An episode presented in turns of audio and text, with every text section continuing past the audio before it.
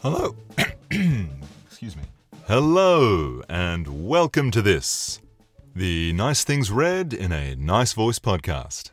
My name is Vox Amical, and if you'll have me, I sure would like to read you some nice things.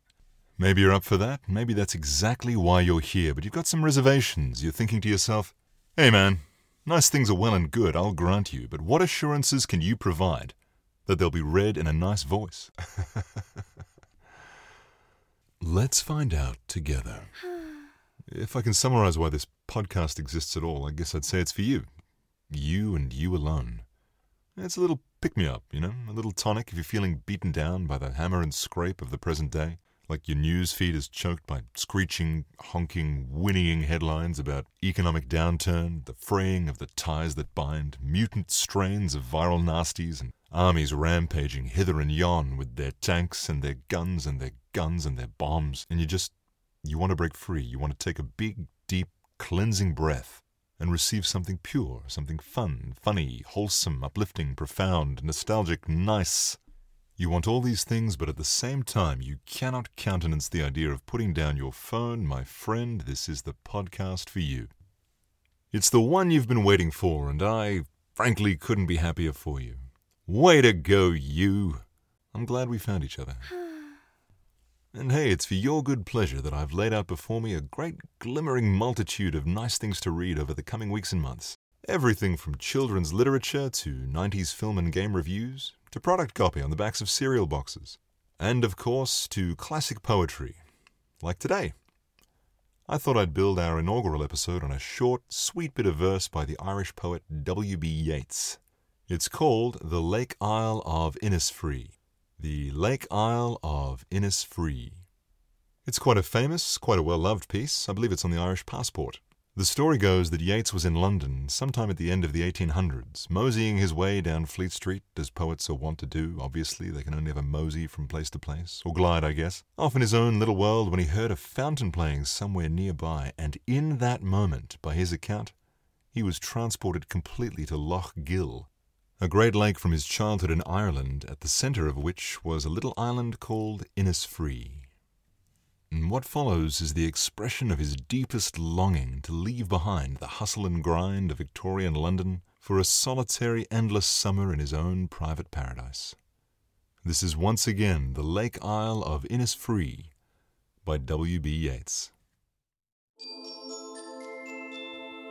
Nice things.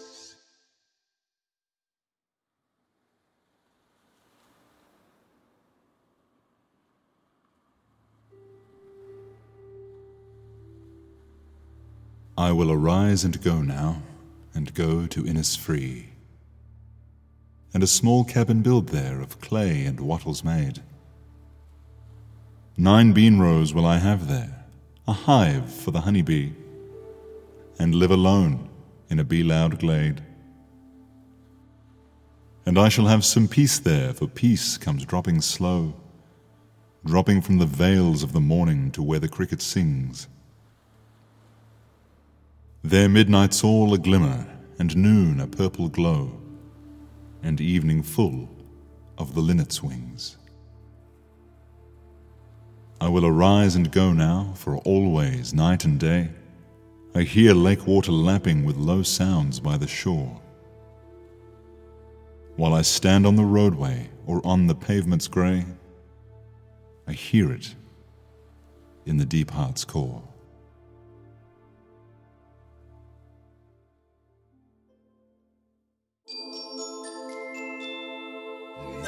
Nice voice. Well, wasn't that lovely? A home run for the good Mr. Yeats. I think down the line I'd like to do a whole series of Yeats poems because he's got some corkers and also because then I'd be able to say, Coming up next on the WB. but yeah, how good would it be to live alone in a bee loud glade? That is, provided the bees in question are the jolly European bumble and not the deadly East African lowland bee, Apis mellifera scutellata, at which point your peaceful idyll would become a desperate struggle for survival. Hey, how was that for you?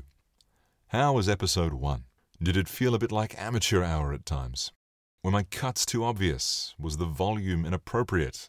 Because you you have a bit of agency in that space. You're welcome to adjust the volume as needed. I think crucially I'd like to know if you were distracted by the sound of my tongue flopping wetly on the oyster-like flesh of the floor of my mouth as I have been during the entire editing process. I have like a nylon pop guard in front of my mic to ward off any harsh plosives, but the more subtle mouth juice sounds I'm still trying to get a handle on. But look, I had a great time, and if you did too, why not subscribe and leave a five star rating? Or if you had a really good time, leave me a one star rating to minimize exposure to a wider audience and so forever keep this just between us.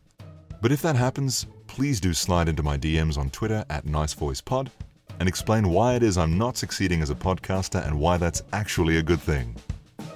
Whatever path you choose, you'll find me here every ish weekend ish saying some nice things in a nice voice to make your day just that little bit nicer. It was nice of you to join me, and it will be nice to see you next time.